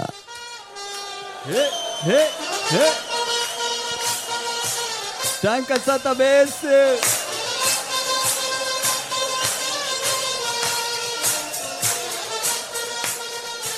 טוב, חבר'ה, גבירותיי ורבותיי, כנראה שאנחנו על סף חתימה אה, רשמית של רוני לוי כמאמן, וחפרתי קצת ברשת, זה יהיה קצר הפעם, אבל אה, קצת, קצת, קצת נתונים על הסטטיסטיקה של רוני לוי. קודם כל, ברשתות רואים שהקהל, לפחות מי שמגיב, לא אוהב את רוני לוי. וכבר אומרים, לפני שהעונה התחילה היא כבר נגמרה, ומאמן הגנתי, ואנחנו הולכים... חבר'ה, סבלנות.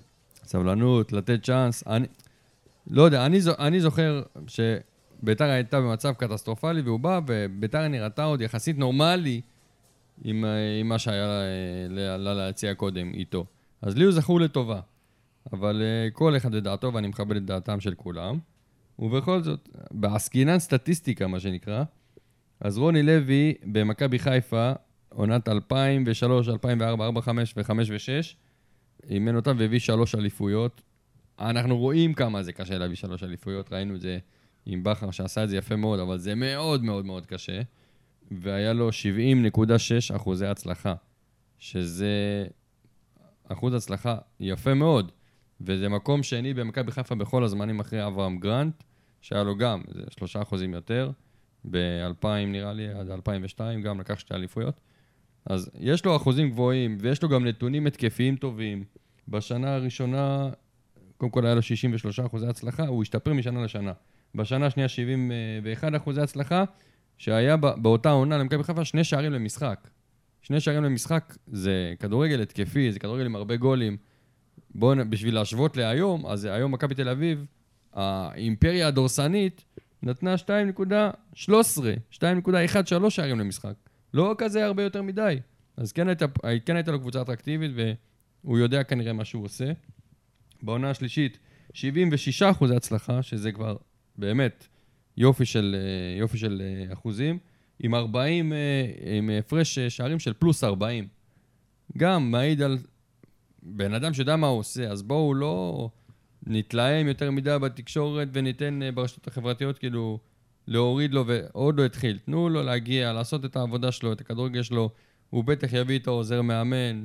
ש... יש לי, יש לי, עידן, ברשותך, שני דברים להגיד עכשיו. בעניין הזה. כנס. הדבר הראשון, זה קודם כל, אה, באמת צריך לתת צ'אנס, אבל לרוני לוי, בתקופה גם ההיא של מכבי חיפה שציינת, עם הנתונים הטובים, היה לו סגל מצוין. אני חושב שזה היה עם יעקוב, או בתקופה באמת הטובה של מכבי חיפה.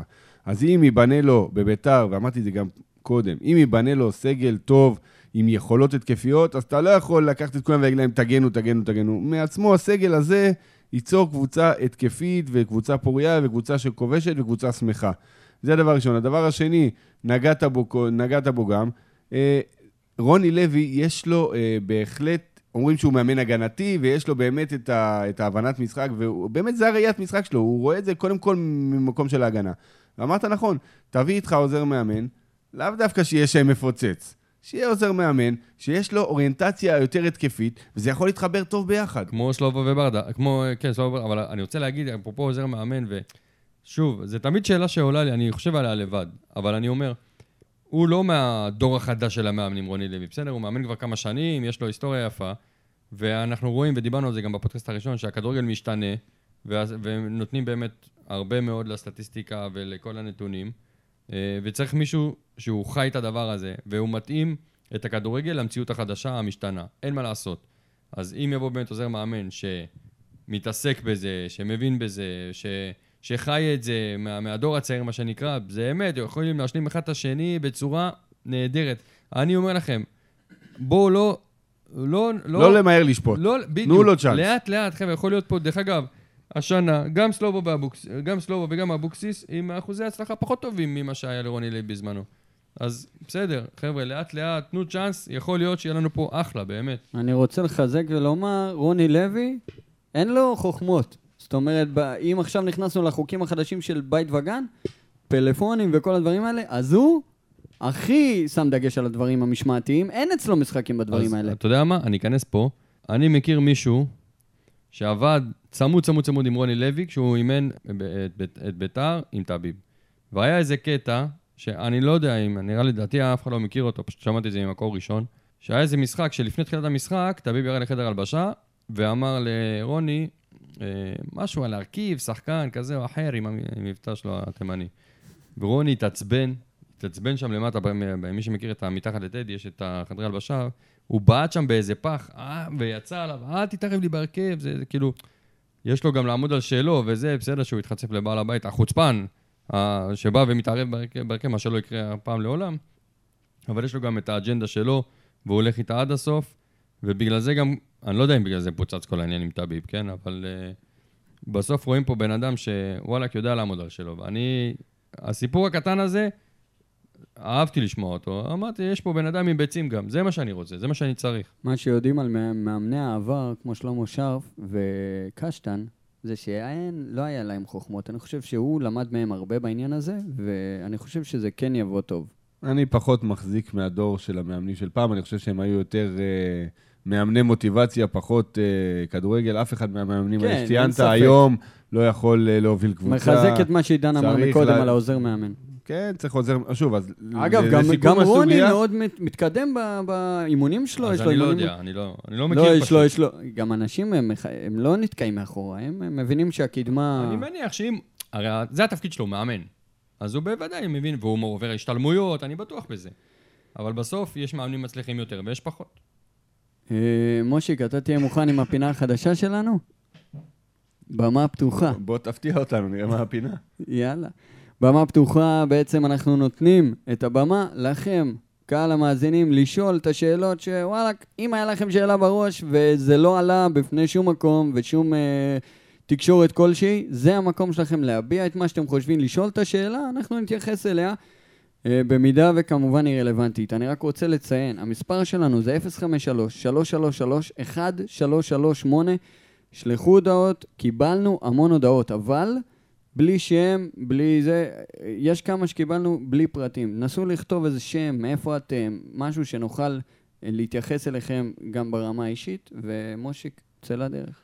טוב, קיבלנו, כמו שאתה אומר, אה, הייתה הרבה הענות לפינה החדשה הזאת, ושלחו הרבה אה, אוהדים שאלות. הייתה שאלה על, אה, שדיברנו עליה קודם, אז אני לא אתייחס אליה עכשיו, על איזה שחקן מביתר ראוי לסגל של הנבחרת. דיברנו על זה, אבל שאלה ששלח לנו בחור בשם אביב.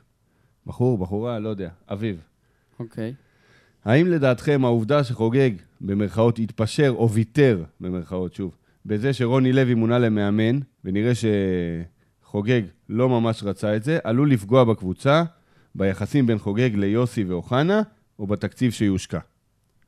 אז uh, יש פה כמה שאלות. אני חושב uh, שקודם כל, אני מאוד מקווה ואני גם מאוד מאמין במה שחוגג אמר בתחילת הדרך. הוא, לא יודע אם הוא רצה את רוני לוי, פחות רצה, למרות ששוב, כשאני שמעתי אותו בכל מיני ראיונות, הוא אמר שהוא לא פוסל אף אחד, והוא מחזיק מרוני לוי, והוא בסך הכל רצה שיוצאו לו כמה מועמדים, וינסו, ורצו זר, לא משנה.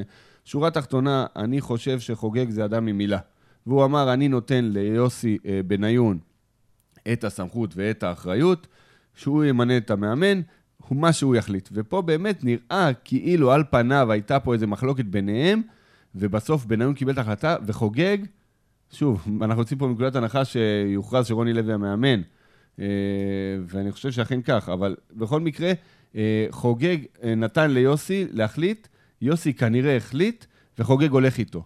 אז אני חושב שזה לא יפגע בקבוצה, אני לא חושב שחוגג יגיד, אוקיי, הם לא הלכו עם מה שאני רציתי, או לא יודע מה, ואני אשקיע פחות כסף. אני חושב שיש מסגרת תקציב, שדרך אגב, לדעתי סוכמה עם יוסי עוד מלפני בכלל שמונה מאמן. לכן אני חושב שזה לא, לא, לא יפגע בביתר ולא יפגע ביחסים ביניהם. מה שכן, חוג, אה, רוני לוי יצטרך להוכיח שהבחירה בו הייתה נכונה, כי אם לא, אז המצב יהיה אולי שונה קצת. כל, כל מאמן ושחקן שבאים לביתר צריכים להוכיח שהם ראויים ללבוש את החולצה אה, עם המנורה, או את הג'קט עם המנורה במקרה של מאמן. אני חושב, דרך אגב, לשאלתו של אביב, קודם כל, כמו שאמרת, הוא מאמין בצוות המקצועי, והוא נתן להם את הקרדיט, להצליח לטוב ולרע. חובת ההוכחה לא רק על, לא, אפילו על יותר מעל רוני לוי, על יוסי בניון, שהוא האמין בו. עכשיו, לפי השמועות והתקשורת, עד כמה שזה נכון או לא, השם של רוני לוי צף, צף מיד, ואז הוא אמר להם, לכו תעשו שיעור. תביאו לי עוד כמה אופציות, תבדקו עוד כמה אופציות, רק בשביל שנדע שאנחנו לא הולכים כמו עיוורים למשהו ידוע מראש. וזה, אני חושב, החלטה ניהולית מצוינת. אמר להם, אני לא פוסל את רוני לוי, אני רק רוצה שתבדקו עוד אופציות. ואחרי זה, אם תחליטו רוני לוי, מקובל עליי. וזה אחלה. אה, וזה דווקא, אני חושב, לשאלתו, זה מחזק את הקשר בין אה, הצוות המקצועי שמחליט מקצועי, לבין uh, בעל הבית. חוגג כי... אמר פעם בריאיון שאם הוא יצטרך להתערב למאמן או למנהל המקצועי, אז עדיף שהם לא יהיו בביתר. אז אחד מהם יצטרך ללכת הביתה. בדיוק, בדיוק. נכון. אז, זה מחזק זה, הוא אומר לו, הוא אומר, אני נותן את המנדט לבניון, ואני הולך עם זה. ובצעד הזה שהוא נתן להם באמת להחליט, לבניון, אוחנה, קיצור, הוא מוכיח שבעצם הוא, הוא נותן להם את הגב, וזה, אה, למעשה הוא הולך איתם עד הסוף, ואני חושב שזה מבורך. זו הדרך, זו השיטה, ויאללה ביתר. אני רוצה להתייחס לאורן יהלומי מנתניה, שרשם לנו שאלה ממש ממש ממש ארוכה, אני לא יכול להקריא אותה כי אז uh, אנחנו נסיים את התוכנית. אה, הוא, הוא דיבר על כל הנושא הזה של התשלום במזומן לבית"ריסט, לאנשים שקצת קשה להם, אין להם אה, אמצעי של אה, כרטיס אשראי. התייחסנו לשאלה שלך בתחילת התוכנית בערך. כמו שמושיק הביא פה, גם אני לא ידעתי מזה. אומרים שיש דיבור על... בעצם להכניס את עניין המזומן לבית"ריסט משנה הבאה, ואני מקווה... לבית"ריסט ולמנוי. למנוי, אני מקווה ש... שזה בטיפול, ושאתה צודק בטענה שלך, אני נעקוב, מקווה שיביאו את זה, גם נעקוב בנושא הזה. Uh, היו עוד שאלות של מאור, אם הוא נשאר או לא. זה, אני חושב, כבר סיימנו את הנושא הזה של מאור. Uh, מבחינתי, ברגע שהקבוצה הוציאה הודעה שאנחנו לא משתפים פעולה עם המשחק הזה של uh, מאור uh, בוזגלו והסוכן שלו, מבחינתי, ולצערי, אני חושב שתמה להשגת uh, מאור בוזגלו. אני עדיין חושב ש... מה עדיין? אני גם מאוד מקווה אפילו שהוא כן יישאר בביתר, כי הוא מקצועית יכול לתרום. שוב, אני מדבר עם מקצועי נטו, לדעתי יכול לתרום. אגב, ו... אגב, השאלה נשאלה מאת יצחק זרגרוב. אז אני אומר, מבחינתי אני חושב שהוא יכול לתרום מקצועית. אה, עכשיו זה כבר קצת מסובך בגלל הקהל, למרות שגול שניים זה הכל ייפתר. הייתה לנו שאלה שהגיעה מחשבון הטוויטר שלנו. אמ, היוזרניים שלו זה מת ריל. כן, הייתה שאלה, אה, הוא כותב ככה: למה רק בביתר האולטרס תופסים יציע לרוחב המגרש ולא מאחורי השער? בזבוז של כיסאות יקרים על מי שמתגאה בזה שבמרכאות אנחנו אף פעם לא יושבים. אז קודם כל, זה באמת שבמדינות אחרות, אני חושב שהייתי גם במשחק בקמפנו בברצלונה, תמיד האולטרס זה כאילו מאחורי השער. אגב, הסיבה העיקרית לזה שבדרך כלל האולטרס מאחורי השער זה שזה המקומות הכי זולים, אה, ואז האולטרס אה, קונים שם את הכרטיסים. זה גם מפריע לשוער מאוד, אני יודע. לשוער של הקבוצה. כן, אבל זה רק מחצית, ולא מחצית שנייה יפריעו לשוער לא, שלהם. בגלל זה מכוונים שהמחצית השנייה תהיה שם. זה עניין של מטבע, מה שנקרא, כן, כן, לא, לא. אני חושב שאצלנו, האולטרס, או לה פמיליה, או שיושבים במזרחי, אה, א', זה דבר היסטורי. מי שזוכר את האיצטדיון, לפני שהוסיפו אה, את הדרומי ואת הצפוני, היה רק מזרחי ומערבי, אני זוכר אותו מאז, ושם, אז היה לנו מנויים לשם. כלולית עפר הייתה שם. היה לנו מנויים לשם, בדיוק, ולמזרחי, וזה השתרש כאילו ש... וגם יש שיר, המזרחי משוגעים, מטדי לא יוצאים חיים, ברוך הבא לגנום, ומי שלא קופץ אדום, מי שלא קופץ אדום. בקיצור, אז אה, זה משהו היסטורי שהאוהדים שלנו, גם יש משחקים שבהם אה, האיצטדיון לא מפוצץ, שבכלל לא פותחים את הדרומי ואת הצפוני. בקיצור, אה, כמו שאני מכיר את זה... אני חושב שזה גם עניין של אקוסטיקה. אה, מהמזרחים, הם, הם, הם מעיפים את האצטדיון, תחשוב שהם היו בצפוני, זה היה באמצע. כזה מעפן. כן. וגם, הם, הם וגם המצלמות, המצלמות נמצאות במערבי. זאת אומרת, שאתה רואה את הדגלי פריסה המטורפים שהארגונים אה, מוציאים, תשמע, כבוד. זה נראה טוב. לגמרי, לגמרי. המצלמות כיום יש כבר כמעט בכל מקום. כן, אבל... למרות שעל הצילום הגרוע שבישראל דיברנו, אבל לעצם הנקודה של השאלה של הבחור... כרגע עם הצבע של, ה... של כל הקהל. חד משמעית, מה, עם כל הכבוד. אנחנו גם היינו פעם חלק מהדבר הזה, ועברנו למערבי, כי אנחנו כבר זקנים. אבל uh, אני אומר, קודם כל זה אותו כסף. דיברת על זה שבכל הליגות האירופאיות... אה, בצפוני זה לא אותו כסף. הצפוני יותר זול? כן? כן. בטח. אבל אוקיי. הצפוני בפינה, הצפון מערבי. כן. רוב השנה הצפוני בכלל לא נפתח, כי באמת... זה מה שאמרתי. וחוץ מזה, כאילו, הוא אומר, הבחור ששאל אותנו, הוא אומר שאתה תופס כאילו כיסאות יקרים וגם רק עומדים שם. במערבי, לא היה פעם שהמערבי היה מלא, 6,000 איש מלא. לא היה. אז כאילו, בוא, לשב במערבי, אחי, ותוכל לשבת. ורק אתה תעמוד כשהכדור יגיע ליד דגל הקרן, ואז אתה תצעק, שב, שב. הפינה שלנו הבאה, קולות מהיציע, אנחנו בעצם לוקחים דעה של אוהד ומתייחסים אליה. כמו שעשינו עכשיו, רק לא באופן אישי, אנחנו מטיילים ככה ברשת, וזה, מחפשים איזה משהו נכון, יפה. ועידן. אז בטיולים, כן, תודה עוז, בטיולים מצאתי אה, יוסי נחייסי, אה, שהוא אה, פרסם פוסט. אה, בפייסבוק של המועדון, FC בית"ר ירושלים, והוא רושם, המוזיקה רועשת במחצית, לדעתי אף אחד לא נהנה מזה, לא שומע את עצמי, ואני מוסיף, זה לא רק במחצית. אה, נגיד במחצית, השחקנים יורדים לחדר הלבשה, גם עוד איכשהו אני אוכל את זה. אבל לפני תחילת המשחק, שהשחקנים עולים, או לפני שהם עולים אפילו, בחדר הלבשה, יש את המוזיקה הזאת כאילו בשביל להעביר לנו את הזמן, עזוב, לא רוצה את זה, תן לי לשמוע את המזרחי. מעודדים, כן. מחדירים מוטיבציה בשחקנים. וגם אחרי שהם עולים לדשא, עדיין המוזיקה נמשכת, ואני רוצה לשמוע אותם קוראים אחד-אחד, ונותנים לשחקנים כאילו דרייב, מכניסים אותם לאטרף. חד משמעית צריך לתת את המקום לאוהדים, תנמיכו קצת את הווליום, אני חושב לא שאנחנו... לא תנמיכו, כשהקהל מתחיל, הרי יושב שם מישהו, כשהקהל מתחיל לעודד ולאקשן, תורידו, תכבו את זה. תנו לנו לתת, או תנו למזרחי, עם כל, כל הכבוד לחבר'ה שם, לתת, וואלה, לתת גב לשחקנים. להט... ו... להטריף אותם, להטריף אותם. כן, בוא, בוא זה נלך... חסר לנו אבל עידן, בוא נלך קצת אחורה. עד לא מזמן, בימי אליהו טביב, המערכת הייתה נשמעת כמו שנוהלה, כמו שנוהלה הקבוצה. בסדר, מאז ומעולם זה היה ככה. ודרך אגב, התחילו לשפר אותה עוד בזמנו של טביב. בסוף. אז קודם כל, תודה רבה על זה. סוף סוף יש לנו מערכת הגברה כמו שצריך, וזה כיף. אבל כן, חצי שעה לפני תחילת המשחק אפשר לסתום לה את הפה, ולפתוח את הפה, ולתת לאוהדים את המקום שלהם, ולהטריף את השחקנים, כי השירים שלנו... קצת יותר נעימים מאשר השירי זמרירים ששמים לנו במערכת הזאת. אני חושב שזה שווה התייחסות, אז באמת, אה, תודה רבה אה, לגולש יוסי נחייסי שהעלה לנו את הרעיון הזה. טוב, משחק חוץ, אז אני רוצה להעלות איזו שאלה בפניכם, שהיא שאלה כללית שגם מדברים עליה הרבה, אבל עדיין שווה לשמוע אותנו ואת ההתייחסות שלכם. עכשיו, בשני הגמרים הגדולים של הטורנירים הגדולים של אירופה, הגיעו ארבע קבוצות אנגליות. וזה מביא אותי לשאול אתכם, אם קודם כל תם עידן בכדורגל לא אנגלי, או בוא נדייק הספרדי, של ברצלונה, ריאל. אה, ובהמשך לזה, האם זאת הליגה מבחינתכם הכי חזקה, הכי מעניינת?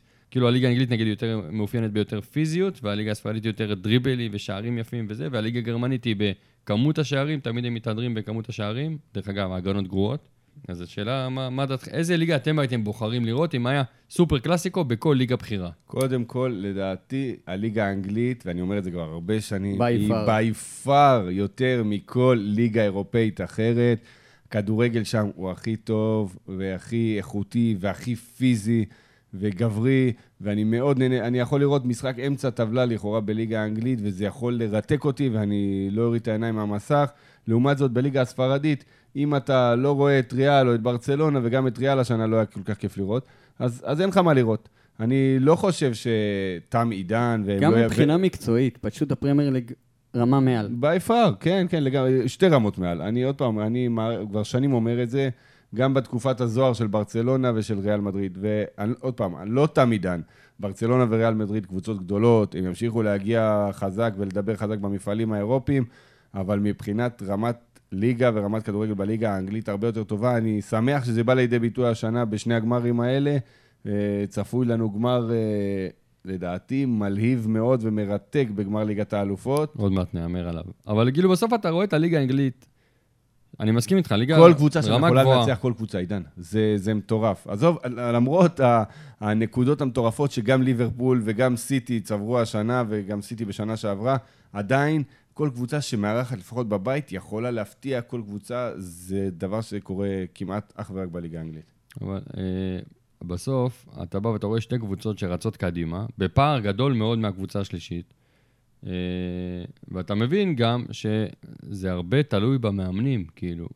זה הרבה תלוי במאמנים, כי כשקלופ היה ב- בליגה הגרמנית, אז זה היה עונה מלהיבה, וביירן ודורטמונד נלחמו, והיה אקשן, גם עכשיו נלחמו, את העונה, אבל הרמה לא הייתה כזאת. זאת אומרת, רואים שהמאמנים משנים את הקבוצות ואת הליג... הם משפיע, משפיעים על הליגות ברמות הגבוהות. דרך אגב, הליגה האנגלית היא הליגה, אני חושב, שהכי עשירה בעולם. זאת אומרת, הכי הרבה כסף מושקע שם. הכי הרבה כסף מושקע, הכי הרבה כסף משלמים על זכויות השידור שלה. כי גם יש בה הכי הרבה צופים, למעשה, באנגליה ובכלל בעולם.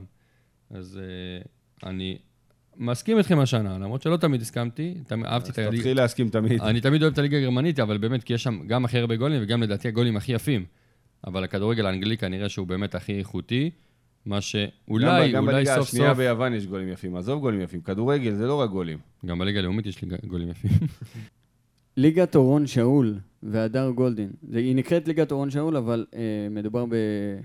אה, לזכרם של אה, אורון שאול והדר גולדין. אה, חשוב לי מאוד מאוד להעלות את הנושא הזה כאן, כי יש, אה, יש עכשיו פעילות שבעצם זאת ליגה שמתנהלת כל השנה, אבל הגמר עומד לקרות אה, ברביעי לשישי, בשעה שבע בערב, ב- ביישוב נווה עובד. מה זה, כדורגל? כן. אגב, אורון היה אוהד בית"ר. כן, ידוע, מה. חשוב מאוד, יש המון המון שחקנים שנרתמו לפרויקט הזה. להגיע לגמר, בעצם לדבר על זה. מספיק שנעלה את זה במודעות. אה, חפשו ליגת אורון שאול בפייסבוק וכנסו ותעזרו כל מה שאפשר. מספיק שתעשו share, תכניסו את זה למודעות, גם של החברים שלכם וגם כל מי שמסביבכם. אני רואה בזה משהו מאוד מאוד חשוב, ואנחנו מחזקים מכאן. טוב, הפינת משחק חוץ שלי להשבוע, בואו, אני מעלה איזושהי סוגיה, לא נפתח את זה לדיון רחב, אבל ככה בקצרה. כל הסיפור של אה, מונס דבור והנבחרת. אה, אה, באמת אני אשמח לשמוע מה דעתכם על כל הסיפור הזה, רק מזכיר ככה בקצרה, יש את שני משחקי הנבחרת הקרובים, מונס דבור, אחד מכוכבי הנבחרת כמובן, שנתן עונה פנטסטית וזכה בשחקן המצטיין, ושנה הבאה הולך להיות בליגה הספרדית. מתחתן, ולא יהיה במחנה האימונים שלפני ובשני המשחקים של נבחרת ישראל. מה דעתכם על הסוגיה הזאת? אני יכול להגיד, מה שאני חושב, כן, אני חושב שזה לא התנהלות מקצועית בעליל של מונס דאבור, שדווקא הוא נראה הכי מקצוען, וההתנהלות שלו הביאה אותו למועדון גדול כזה כמו אה, סביליה בספרד.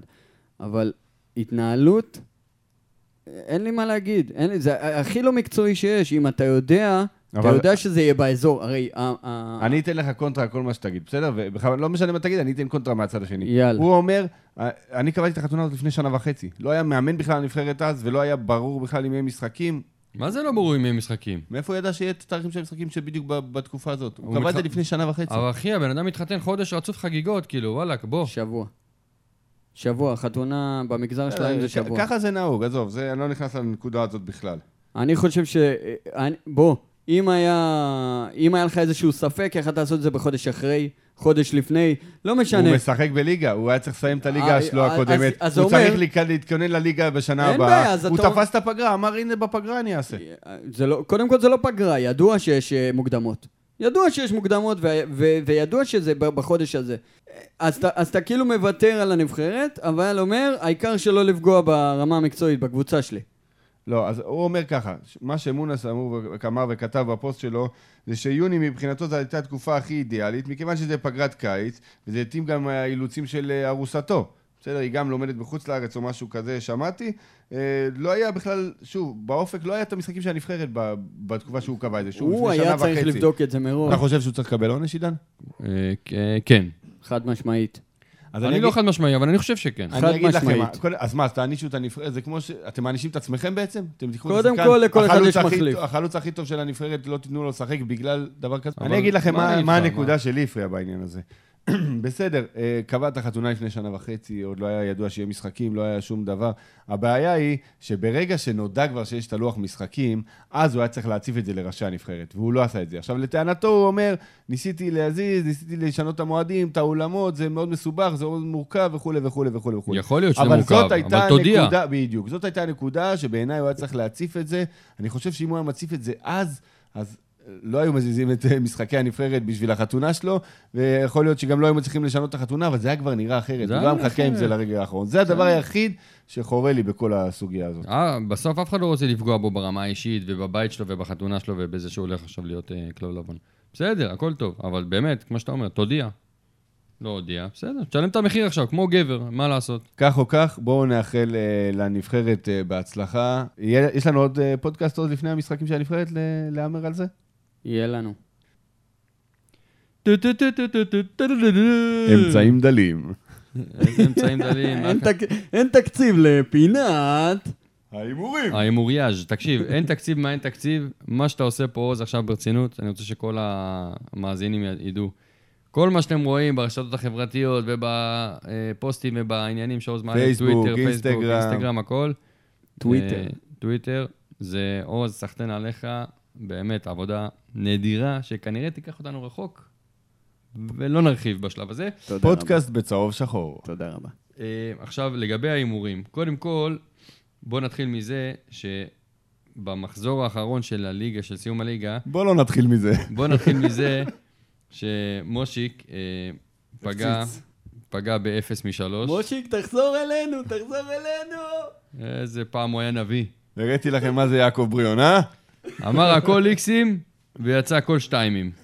אז זה, זה בסדר, ועוז פגע ניצ... אה, בניצחון של אה, מכבי חיפה על נתניה.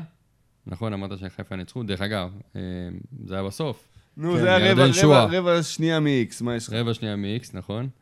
אה, ואני תפסתי דווקא את אה, חדרה, מנצחים את בני יהודה. שזה היה יפה מאוד. שגם זה היה רבע שנייה מ-X. לא- אחי. לא ראיתי את זה אחי, קורה בחיים. לא עשית לי כבוד בפודקאסט הזה, אחי. אז נתתי פה הימור יפה של חדרה ובני יהודה, אמרתי ודאי מנצחים, ו... הוא נתן לך, הוא הוא קרא לה, הוא צריך לקרוא פינה על שמך. גם תרנגול העיוור, תופס מוצא- גרגיר. מוצא גרגר. גרגיר, אז- אמרתי. אז, אז סגרנו את הליגה, שני מחזורים, עם אה, עוז עם אה, שלושה ניחושים נכונים, אני עם שניים ומשקיעים אחד. אה, אבל בסדר, שנה הבאה אנחנו נבטיח להשתפר. אני שומר על זכות השתיקה כל עוד אני מוביל. בסדר גמור, תמשיך לשתוק. זה אפילו לא חימום, השני מחזורים אני- המאפנים האלה של הסוף. עכשיו אנחנו מדברים, אני נותן לכם עכשיו שלושה משחקים, שאחד מהם הוא כמובן גמר ליגת האלופות, כן. ועוד, יש לי עוד שני משחקי כדורגל שהם בשבוע הבא. אה, אז אה, נאמר עליהם כבר עכשיו, בשבוע הבא נאמר על דברים אחרים. נתחיל. ליברפול, טוטנאם, גמר ליגת אלופות, מוצאי שבת, במרפסת של מושיק, על האש, אה, שתייה ונהנים. יאללה הימורים. עוז? ליברפול, 2, טוטנאם, 0. מושיק, ההימור שלך? אני, יש לי הרגשה של ליברפול, קודם כל ליברפול לא יכולים לצאת מהעונה הזאת בלי כלום. הם עשו עונה פנטסטית, אבל היה להם את סיטי בליגה, שחגגה עליהם עם טראבל. מגיע לליברפול לצאת עם משהו מהעונה, אני לא אוהד שלהם, אבל מגיע להם לצאת עם משהו מהעונה הזאת. יש לי תחושה שהם הולכים לשחק אותה בגדול בגמר הזה, ויהיה גמר שליברפול מנצחים עם רביעייה. תוצאה מדויקת? 4-0, ונדייק לא יקבל גול. עידן? קודם כל, אתמול היה לי הרגשה ש... שצ'לסי ינצחו, רשמתי 3-2 בקבוצת וואטסאפ שלנו, אז uh, במקום גול אחד לארסנל זה היה בעצם 4-1. וגם עכשיו אני חושב, uh, וההרגשה שלי היא שטוטנאם ינצחו ב-90 דקות את ליברפול. Uh, ההימור שלי הוא 2-1 לטוטנאם. פוצ'טינו עשה עונה, נדירה עם טוטנאם, ואני חושב שנגמור אותה עם ליגת אלופות, זה יהיה נדיר. עוול לכדורגל. טוב, אז אה, אנחנו מסיימים עם ההימור למשחק הזה לפחות. אה, מושיק הולך עם ליברפול חזק, מה שנקרא, עוז אומר ליברפול בקטנה, ואני אומר אה, בכלל טוטנאם, אז ההימורים שלנו הם כמו, כמו שאמרנו, ויש לנו עוד שני משחקים שאנחנו כבר נהמר עליהם עכשיו, למרות שיש מצב שאני אקליט פרק עוד לפני שהם יתרחשו, כי זה יהיה ברביעי ובחמישי הבא, אבל זה חצאי גמר של ליגת האומות, משחקים טובים הולכים להיות. יש לנו ביום רביעי את פורטוגל נגד שווייץ, תאמרו על זה, אחרי זה אני אגיד לכם את השני. עידן, מוש. פורטוגל נגד שווייץ? Yes. אני- בא לי להגיד שווייץ, אבל אני אגיד תיקו. תיקו בסדר, זה, אתה- יכול גם להגיד מי עולה, כי זה... תיקו ב-90 דקות, לא יודע מעולה. אוקיי, עוז? 1-0 פורטוגל. אני גם רוצה וגם מאמין ששווייץ ינצחו, למרות ששווייץ היא נבחרת שהיא כולה ערבוב של זרים, מזכיר קצת את ישראל, שלפחות של לפני הרבה שנים, שבאו מכל עדות העולם, של היום.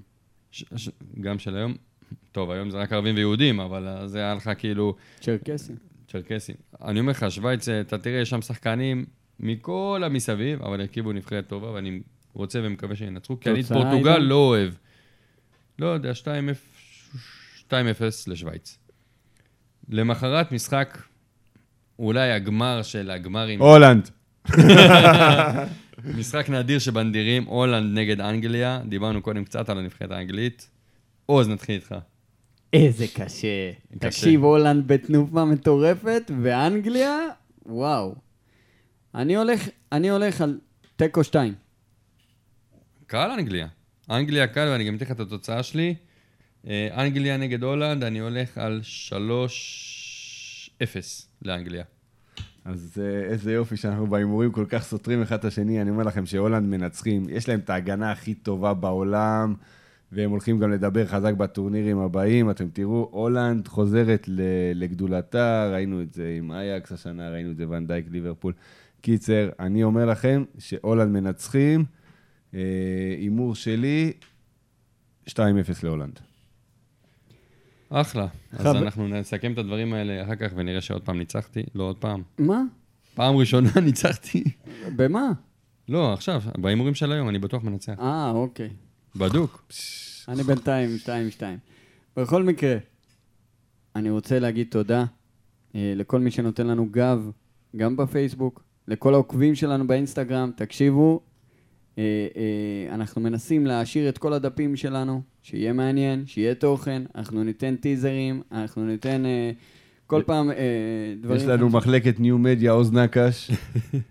תודה רבה. אז באמת, תעקבו אחרינו באינסטגרם, פודקאסט צהוב שחור, תעקבו אחרינו בטוויטר, פודקאסט צהוב שחור, וגם בפייסבוק יש לנו גם דף וגם אה, משתמש, אתם יכולים אה, לעקוב, אה, להישאר קרובים אלינו, כי אנחנו, כיף לנו שאתם איתנו, ובאמת, תודה רבה. שוב אני רוצה לציין את המספר שלנו, מספר הוואטסאפ שלנו, 053-333-1338, ותודה רבה לכם, אחיי היקרים. תודה תודה רבה לך. עוז, תודה מושיק, ו... יאללה בית"ר.